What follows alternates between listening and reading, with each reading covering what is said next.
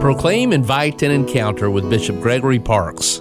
Our Lord, uh, of course, called us to care for the poor, to care for the least among us. And Lent is a great time to put an emphasis or a focus on sharing our blessings, recognizing that what we have comes from God and that we're called to give a portion of that back to Him by helping others. So, you know, that could involve your parish has like a food bank or maybe making an extra contribution to that. Could be an extra effort maybe to assist somebody you might encounter on the street. I know some people don't subscribe to that or don't think that's a good idea, but maybe trying to help somebody out who needs uh, just a few extra dollars, making a donation to your St. Vincent Paul at your local parish or p- putting a few extra dollars in the poor box at your parish. In fact, I, I remember as a kid going to Catholic school that every Lent we would get the mite boxes, and uh, during the period of Lent, we would put generally it would be change, you know, coins.